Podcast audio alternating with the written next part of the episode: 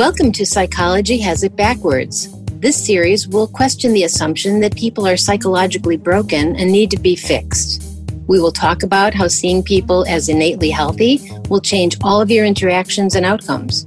This is a true paradigm shift, and it simplifies the entire process of dealing with mental distress and allows for more profound and immediate changes. Hello, everybody. I'm Judy Sedgeman, and I'm in Pittsburgh, Pennsylvania.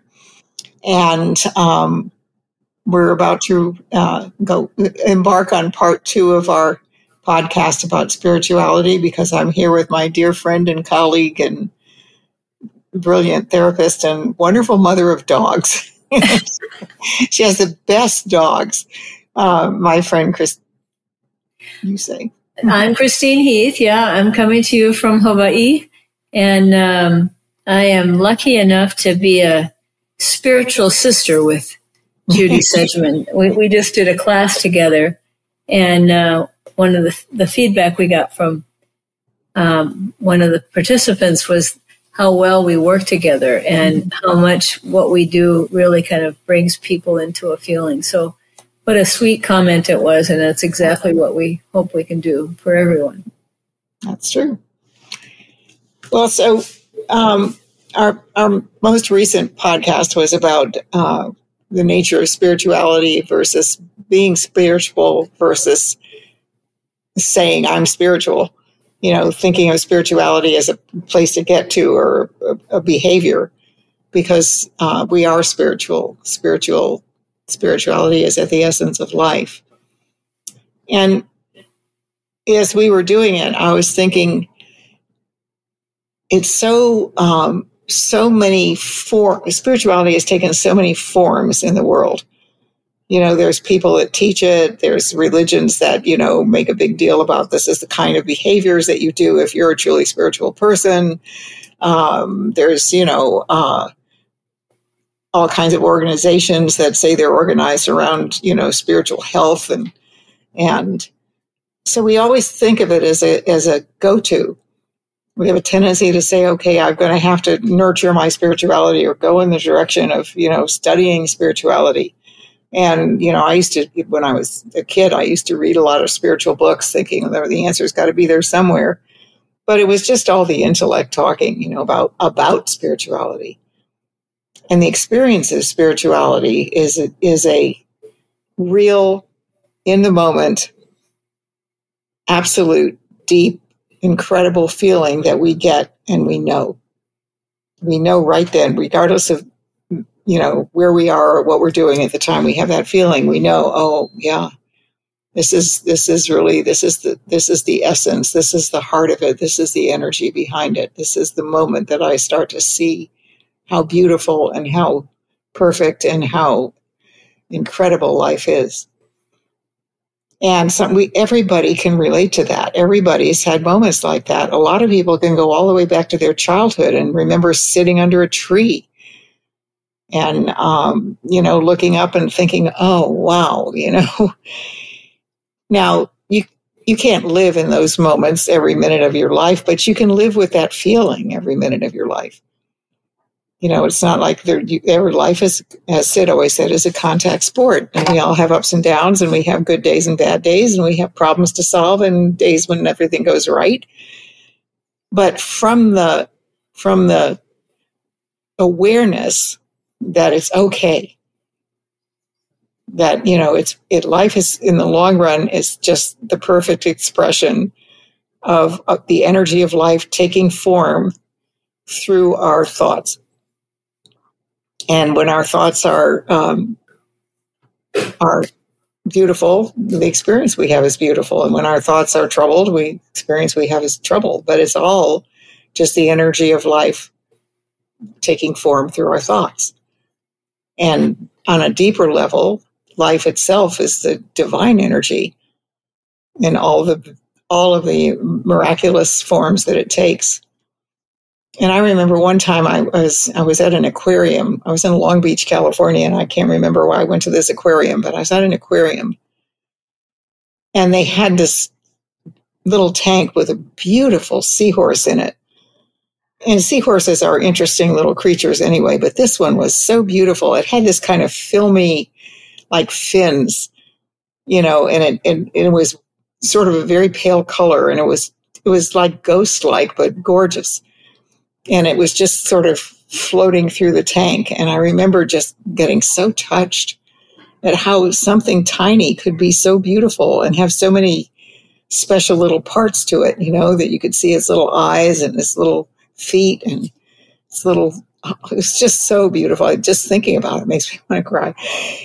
And I remember thinking, like, aren't we lucky that we live in a world in which there are things like that for us to look at? That somehow all of this creation is, or that we're, that we're just a part of, we're part of the dance of all of life. That when we really look, we see things that are just so profoundly gorgeous.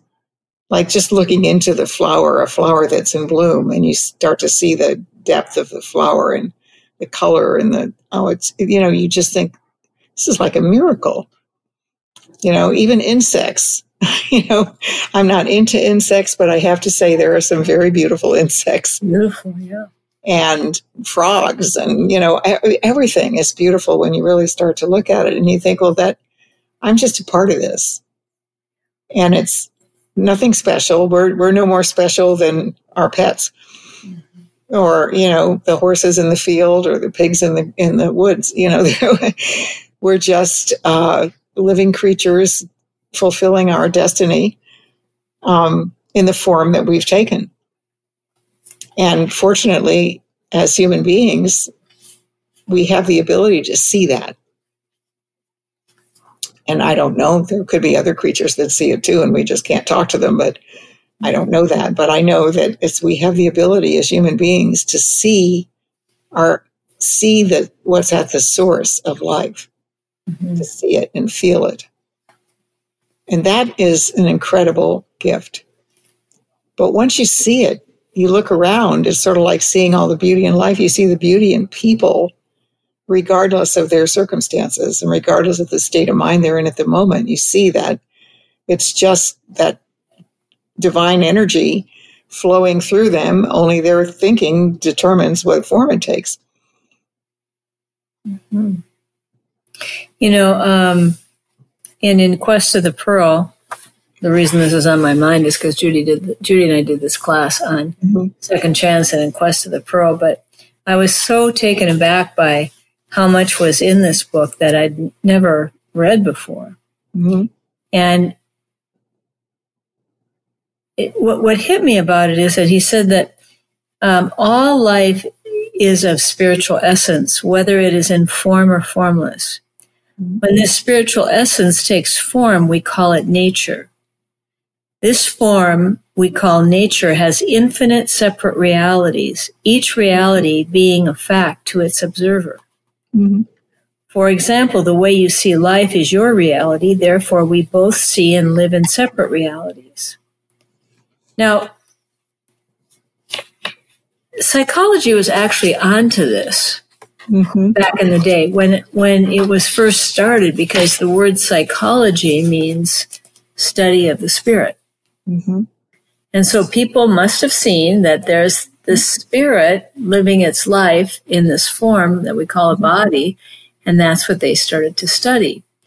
But somewhere along the line in the 1900s, we got caught up in the behaviors of people and in the diagnosing of what's wrong with people mm-hmm. and and stop studying the way the spirit moves through us mm-hmm. the way the spirit creates experience in us mm-hmm. and that's what why we call this psychology as backwards because we're we've been studying what people create from this incredible life force instead of looking at how that spirit of life, the energy of life, that um, that power that we have inside to create comes through us. Mm-hmm. And when we see that, we understand the psychological. But when you're totally focused on the psychological part and you're analyzing and trying to figure it out, you'll notice how the DSM DSM, which is now on five, five two yeah. or something, five. and it's it has gotten bigger and bigger and bigger each year. Like we're, we're just having more and more things that we're diagnosing, but mm-hmm. it's really just looking at how people innocently use the gift of thought in ways that are similar. Mm-hmm. And so they create similar experiences, and we call mm-hmm. that a diagnosis. Right? So, in doing that, we lost the feeling, which is why when I started studying psychology, I knew there was something missing. There was something intangible missing, and I couldn't see what it was. Mm-hmm. And that to me is like, that is awakening to the spiritual nature of human beings then informs how we see psychology differently. Mm-hmm. I know there's a, a, whole school of in graduate school called spiritual psychology. There's a journal of spiritual psychology which Judy's gotten articles published in, and um, you know, but psychology already means a study of the spirit. So now you've got a spiritual study of the spirit. Um, so, it, you know, it's just too much thinking about it again. But that's what happened with psychology is that you can't think about the spirit. You have to quiet down to see it, mm-hmm. to see how it moves through you, to see how it's creating experience, to see how it creates the ability to, to think and how it makes thoughts come to life. You know, when, when psychology became a a study which was at the turn of the century, 19th, 20th century, uh, the 1900s. It was really um, focused on the, the being in life. But the problem is, um, and it kind of fell into the realm of, of religion in people's minds, you know, and, it, and they couldn't get it into an academic environment unless it, there was something measurable. Well, the only thing measurable is behavior, but behavior is way after the fact. And so a person has, you know, to have the energy of life flowing through them and to create thoughts and then act on those thoughts and then act on those thoughts habitually before you get to what's measurable.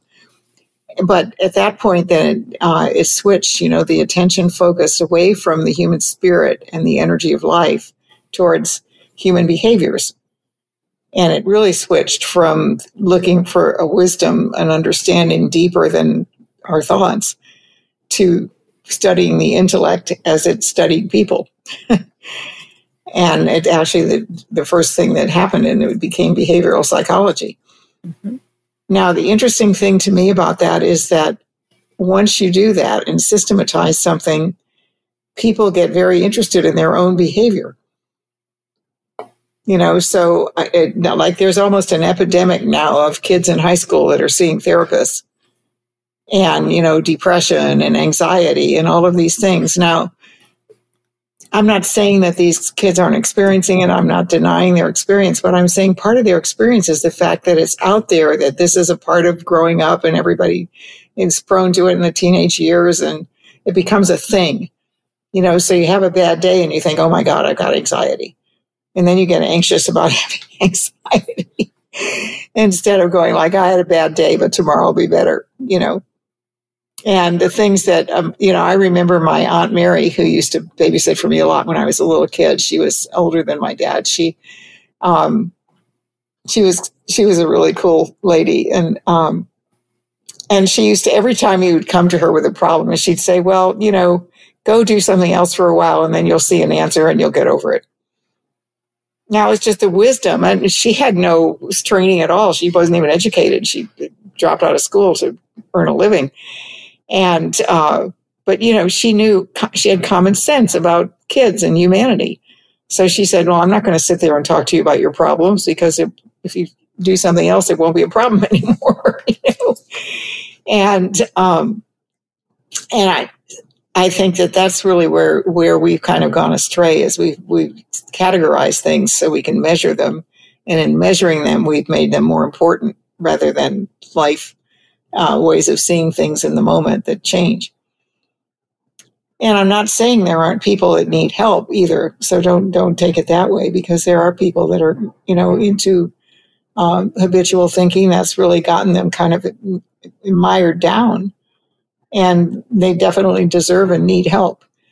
But we can't think of the human race as flawed.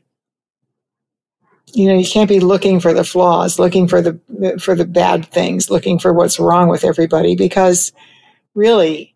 Um, we come into life with everything we need to self right. And that is that spiritual power that we have to think again, to think differently.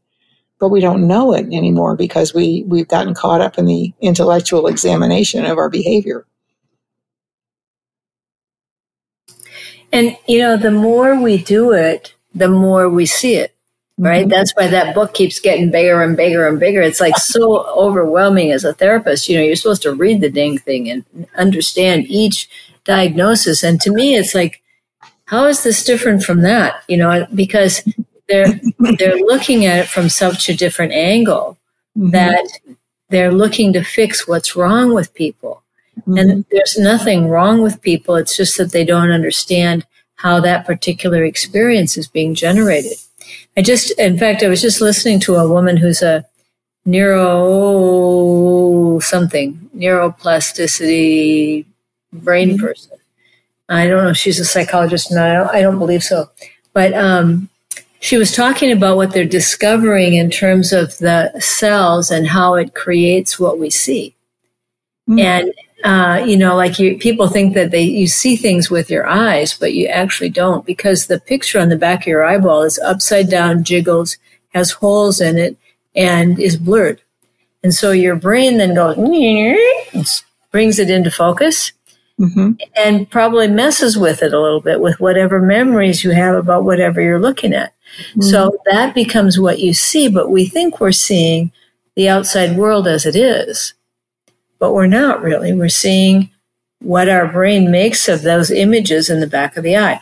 Well, what they're discovering about people that have psychosis is that there's a way that the um, the cells function differently and create kind of a double exposure on life. Ah. And I had to laugh when she said that because I thought, oh, that's what I've been saying about that all these years. Because that makes sense to me that you you're creating one reality through your thought and then your brain kind of messes with it a little bit and creates another one on top of it so you mm-hmm. see things that aren't there or you get caught up in experiences or thoughts in different ways anyway it's very fascinating now to me that's fascinating because i already understand how the principles work. Because then i can say like oh if somebody has this i can talk about this and they can see that the spiritual part of them is not what their brain is doing. Right. And that will allow them to let go of that hallucination and not feel like they're stuck with it or it's an entity creating it or that they're mentally ill and it's creating this crazy stuff and they have nothing to do about it. Mm-hmm. But that's kind of what happens is like as, as we discover things, it supports what we've been telling people for years. And yet the field of psychology is still so focused outside in, they can't even see how to use that yeah. as a way to help people to find their health. Yeah, well, that's not really the goal, is it? It's not so much find your health as, as solve your problem and take medicine for it if it's going to be persistent. Yeah. Because the people, you take problems seriously. And, you know, I think one of the things that's really nice about understanding the spiritual essence of life that, you know, that we're all just part of the natural evolution of life. And it, it's humbling. And it, and it also takes all the specialness out of your problems. Mm-hmm. You know, it's like it becomes kind of somebody asked me recently, a client asked me, Well, I've never seen you in a bad mood. Are you ever in a bad mood? And I said, yeah, sure. I'm in, I'm like everybody else. I'm, I create the, my experience or my thinking. And they said, well, how come that we haven't seen you in a bad mood? And I said, because I don't take it seriously. When I'm in a bad mood, I know it's how I'm using my thinking against myself and that quiet is the answer. Yeah. So I didn't know that for a long time, and I could be in a bad mood for a week, you know, Yeah. Before I got distracted from it. But I said, now I just realize I don't want to feel this way. And the only reason I feel this way is somehow I've gotten caught up in some thinking and I get quiet. I take a little walk or I, you know, turn on some music or pick up a book of poetry or do whatever I do. And my mind quiets down and then I'm not in a bad mood anymore. Mhm. Now, anybody can do that. It's not rocket science. But to do that, you have to have faith that we are self righting, that we have a spiritual core of beauty and wellness and innate goodness within us that we can go back to. And it's not the form, it's not in form, it's the energy that lets us create form. Mhm. That's what gives us a chance to create again. And you can kind of see how people, when they don't understand uh, from a, a spiritual place how it works, Mm-hmm. they get caught up in the thinking about how it works. So, like, um, if you're a religious person, and that's a, the version of spirituality that you're you're familiar with, uh, in your spiritual teachings, the teacher might have said, um, like I was born up, I was brought up as a as a Christian, and so I remember reading in the New Testament where Christ said, He said, "The kingdom of God is within. Look within." Mm-hmm. And then that became like that. I remember reading that and going, "Oh, it's within." But what do you mean within? I started thinking about it, right? Mm-hmm. And then the religion would then tell you, but yeah, but you have to do this and this and this in order to enter the kingdom of God. Yeah. You know, and I'm like, well, wait a minute, that doesn't that doesn't fit. Mm-hmm. And so that's what happens when we don't see the principle underneath it. Is that we we get bursts of insight, we get bursts of truth, Mm-hmm. and then we start thinking about it and we make up all this other stuff and that gets contaminated then. That that spiritual truth gets contaminated. Mm-hmm. So don't think about it too much. If you're learning the principles, be careful. It's another thing, you know, it's like the, the three principles world. You can get caught up contaminating the true spiritual nature of yourself by trying to stop your thinking or manage your thinking or um, Be spiritual. be spiritual, right? And thinking that that means you're always in a happy mood when you're not, and then beat yourself up because you're not. That's just all that old thinking, right? It's like if you just see this is how life is created, it's not a big deal because it's the same for everybody. Yeah. But what's a big deal about it is that we've never seen it before. We never had that opportunity to see it that deeply before. That's that's um, that's beautiful, Chris. That's kind of a that's a beautiful way to end. You know that when you see it deeply for yourself, you're free. You're free to be you. Yeah. And you know you have moods and you have moments, and you know you're fine no matter what. And you can always go back. You can always go before thought. And when you get to that very deep quiet that's before thought, you you self right. That's right. And and that's the real you. Mm-hmm. All of the things that you have been doing because you got caught up in your thinking, or all the problems that you've had, or all the god awful experiences you've generated is just the power of our ability to create that. Mm-hmm. So once you start to catch on, like, oh, this is coming from me, the good, the bad, and the ugly, you can then start to do something about that. Right. But getting into trying to manage it or change it or do it, that's too late already. That's you thinking. That's the psychological. Yeah. Stay out of the psychological, go to the feeling, go to the spiritual, then you'll understand the psychological. Right. And Well- it'll make sense to you and it'll help you that way because if you do get caught up in your thinking, you know what's going on. Right. Yeah. That's the, that's the key, isn't it? It's kind of like catching on and knowing it's no big deal. Yeah. Yeah. So we we hope this has been helpful, and uh, we always welcome questions and comments. If you want to get in touch with us, you can do it through the podcast website. And um, we hope you find peace and happiness and a beautiful, joyful life. Enjoy, enjoy your life. It's a gift. Aloha. Aloha. We hope you heard something new and that you will continue to join us to challenge the prevailing thinking about the possibilities for health in everyone. To subscribe to the podcast, visit our website at psychologyhasitbackwards.com